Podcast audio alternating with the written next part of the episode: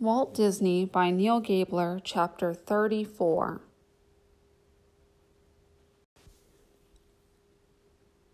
Strike, 6 a.m. today, read the first entry in Walt Disney's desk diary on May 28th, though with the extension, the strike actually began the next day. The atmosphere that morning was both festive and festering. Sorrell had the picketers crowding the gate, while loudspeakers blasted music and messages at the employees driving through. Ward Kimball, who kept a diary, wrote Cars stopped all the way along Buena Vista Street, which fronted the studio. The guys were pouring their individual speeches into the ears of those on the fence.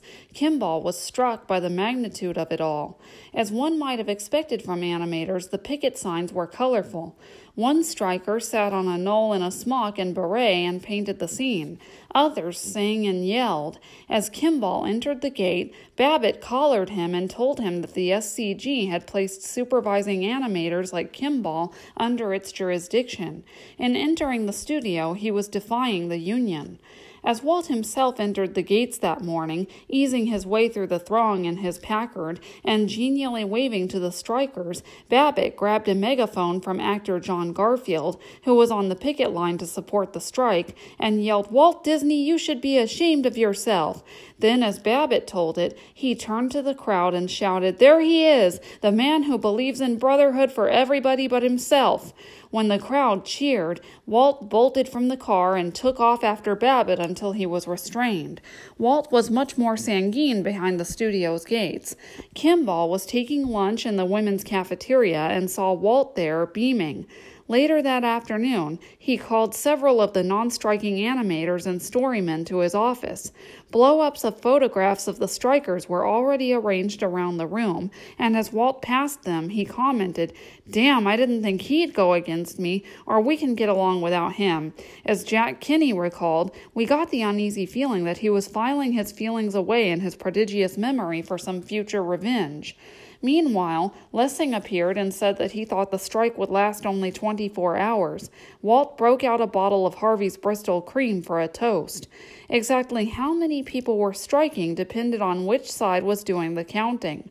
Babbitt claimed that of the fi- that of the 500 employees and positions over which the Guild had jurisdiction, 472 signed with the union and 410 of those had gone on strike. James Bodrero, who headed the rival American, American Society of Screen Cartoonists, said that 735 workers fell under guild jurisdiction and 435 of those were still working.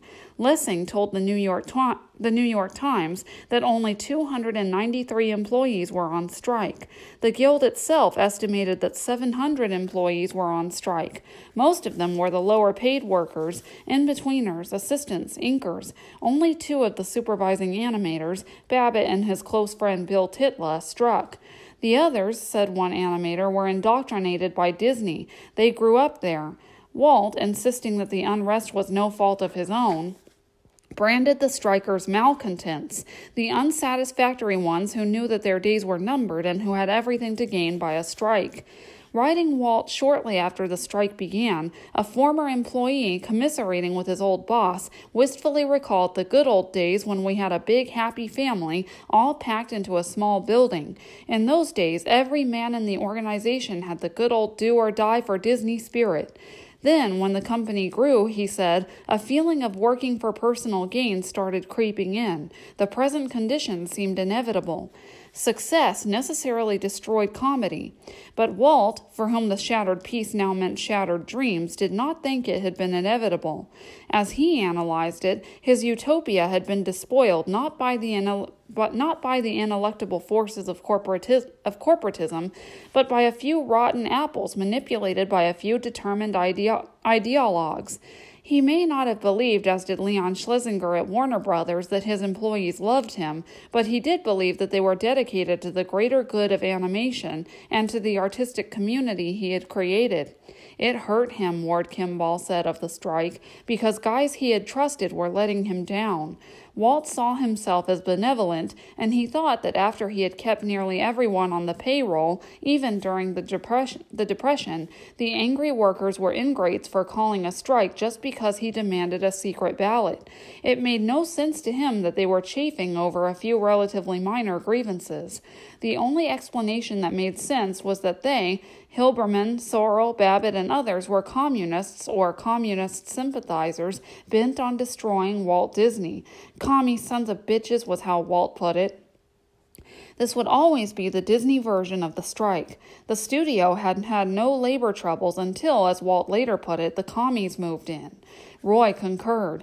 Money was never the basic problem in this thing, he said, as much as communism. In this view, Walt, who was politically naive, was no doubt fed by Gunther Lessing, but he was also influenced by right wing government agencies that had a political stake in blaming communists for labor unrest. Walt said he showed his photographs of the strikers to the FBI and to representatives of the House Committee on Un American Activities, which investigated communism, and was told that the strikers were professional instigators. Anthony O'Rourke drafted a letter for Walt's signature inviting California State Senator Jack Tenney, who chaired a fact finding committee on un American activities in that state, to investigate the, the affiliations of the strike leaders, and the FBI had a dossier on Herbert Sorrell listing him as a registered member of the Communist Party, despite his claims to the contrary. I had a lot of people just hoping that it was the end, you know, Walt would say, meaning communists wanting to take Walt Disney down. Though it was a typical anti labor tactic at the time to brand unions as communist to delegitimize them, Walt's belief that the SCG was communist inspired was undoubtedly sincere. It also may not have been entirely wrong. Arthur Babbitt certainly wasn't a communist, nor were any of the other animators, but Dave Hilberman, the assistant who had begun organizing the studio, had by his own admission been a member of the Communist Party and had even traveled to Russia when he was a young man.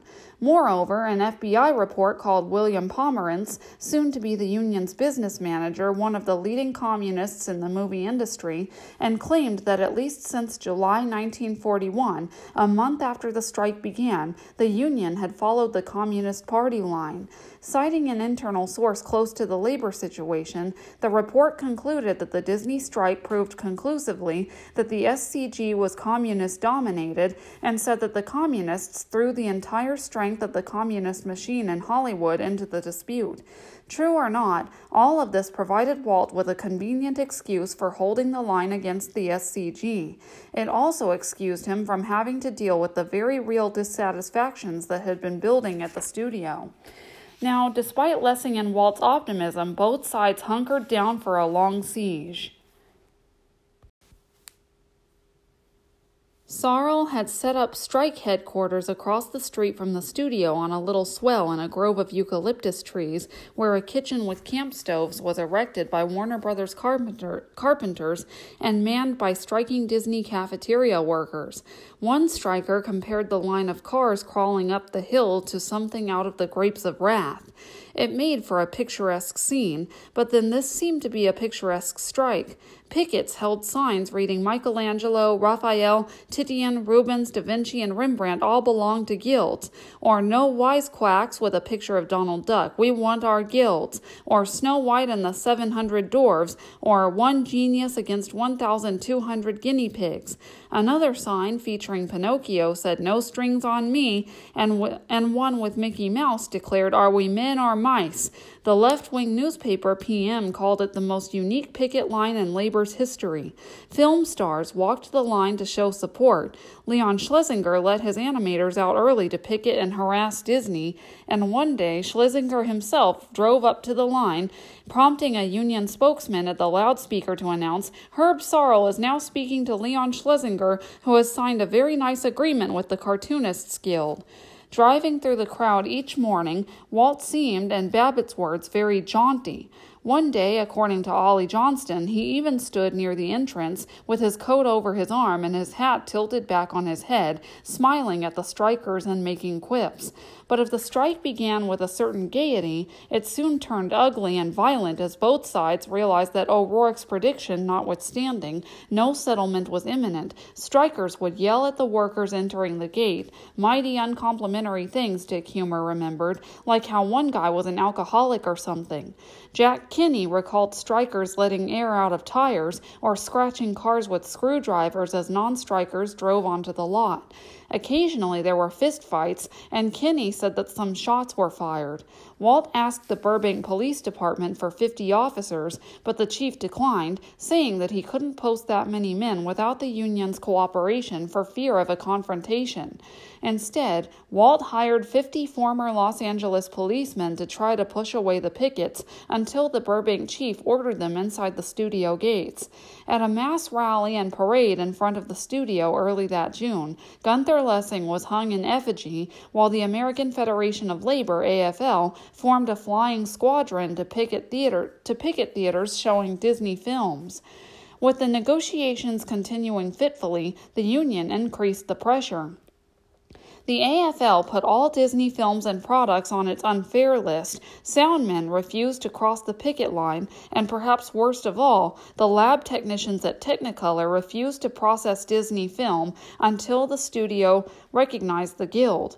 A scheduled preview of The Reluctant Dragon, Walt's testament to studio harmony, had to be canceled because the American Newspaper Guild, which represented reporters, asked them not to attend, and when Walt did release the film late that June, picket lines were thrown up at the RKO and Pantages, Pantages theaters in Los Angeles, while a parade of Guild sympathizers in New York marched down Broadway to the Palace Theater where the film was playing and set up another picket line. Still, Walt remained intransigent. He continued to insist that he would recognize the SCG only if it were elected by secret ballot, a call that the Union again rejected, this time not only because a majority of the workers were on strike, prima facie evidence that the SCG already represented the workers, but because there was no impartial agency to conduct the election and count the votes, and because it clearly distrusted Walt to do so fairly. At the same time, during daily negotiations late that June, Walt agreed to reinstate the workers he had dismissed in May, except Art Babbitt, while warning that there were more layoffs to come. This was also rejected unanimously by the Union Board. Despite the impasse, Walt still seemed oddly jovial, writing a journalist that we feel very much like the young couple having their first baby, and ridiculously telling another reporter that the studio had actually increased its output during the strike because it had gotten rid of dead wood, doubtful talent, and green hands. But Walt never despaired of finding a way around the Union. At one point, Dave Hand, Ben Sharpsteen, Wilfred Jackson, and others met, one of them would say with Walt's knowledge, to discuss disbanding the studio altogether and forming another one headed by Roy and Walt but without any union involvement. At another point, Bill Tytla, who had gone out on strike but nevertheless felt a deep allegiance to Walt, happened to see Walt at a local diner and approached him, saying he thought the whole thing was foolish and unnecessary. Brightening, Walt suggested that Tytla come back to the office where they might hammer out a solution, the way Walt might solve a problem on a film. Tytla agreed but wanted first to go home, shower, and change. By the time Tytla arrived at his house, Walt had phoned Tytla's wife and told her the meeting was off. Tytla believed someone had gotten to Walt, presumably Lessing. At roughly the same time, after the Union had rejected Walt's proposals, quite possibly the most notorious figure in Hollywood arrived on the scene. IATSE head Willie Bioff was a moon faced, jowly little man with hexagonal wire rimmed glasses and an ever present cigarette dangling from his lips. It was Bioff whom Babbitt had so feared two years earlier when he when he had met with Lessing about forming the Federation. Since that time, Bioff had been indicted on federal racketeering charges, but that seemed to have little effect on his power. Bioff's IATSE was the rival of Sorrell's CSU. Whether Walt contacted Bioff to help broker a settlement, Bioff was famously tight with the studios, or whether Bioff volunteered as a way to undercut Sarl is unclear, and there's a note here. Walt later claimed that Bioff got involved when Sorrell asked the IATSE leader to call out projectionists whom Bioff represented all over the country wherever Disney films were playing. That was when Bioff offered his services to resolve the strike. However, it happened on June 30th, Bioff reached a quick settlement with Disney, then had one of his lieutenants approach the strike leaders at the Union's Hall on the corner of Sunset and Highland and request a meeting at the Roosevelt Hotel. All of them piled into a car and set off for the conclave, only realizing once they were on the road that they were being taken not to the Roosevelt Hotel, but rather to Bioff's ranch in the San Fernando Valley. Hilberman, fearing what Bioff might do in the privacy of his home, demanded that the driver stop the car and then jumped out. When the rest arrived, Roy, Lessing, and Bill Garrity were waiting for them along with Bioff, who announced that if they signed with the IATSE, they could go back to work in the morning. Babbitt said he was even offered a $50 raise and time off whenever he wanted it. But like Walt's March speech, the meeting had exactly the opposite effect to resolving the strike. The strikers were incensed that Walt had involved the racketeer Bioff and rejected the offer, after which the studio announced that it was breaking off all negotiations with SCG. He honestly tried to settle it, Walt would say of Bioff, but when Sorrell rebuffed him, it proved to me that Sorrell is dirty, sneaky, and as foul as they come, and there is no doubt but he is a tool of the communist group. A week after the Bioff fiasco, the federal government offered to step in, and Stanley White, an officer from the Conciliation Services of the Department of Labor, flew into Los Angeles to confer with the parties and see if he could mediate an agreement. He recommended binding arbitration by a three man by a three-man panel during which the strikers would return to work. The SCG at a mass meeting unanimously accepted the offer. Lessing, however, rejected it, saying that yet another reformed company union, the Animated Cartoon Associates, really represented the workers, and fuming that the NLRB had meddled in the company's affairs, even contacting its bankers to press for a settlement, and that the NLRB's actions warranted a congressional investigation, and he once again accused the union of being communist. Then, suddenly and unexpectedly, on July 23rd, Lessing reversed himself and wired the conciliation service, accepting its mediation offer. The Disneys clearly had not softened. They still vehemently believed that the SCG was a Trojan horse to take over the studio. But they now had another force to reckon with, a force even more resolute than Sorrell. As Sorrell later told it, Stanley White, the federal conciliator, had called him, hoping to break the stalemate, and recommended they contact the Bank of America, which was what Lessing had accused the NLRB of doing. Sorrell, who happened to know A.P. Giannini from the time Sorrell had lived in Oakland, phoned him and was referred to Doc Giannini, A.P.'s brother. White then arranged to meet with Doc Giannini. Sorrell wouldn't strike for anything that he couldn't win at arbitration, Giannini said, and suggested that it would soon be resolved. When White asked if Disney, after weeks of obstinacy, would agree, Giannini answered, I guarantee he'll arbitrate or he won't have any studio. The strikers returned to work as the arbitration began, and a tentative settlement was reached on July 30th. The strike was over. Or so it seemed.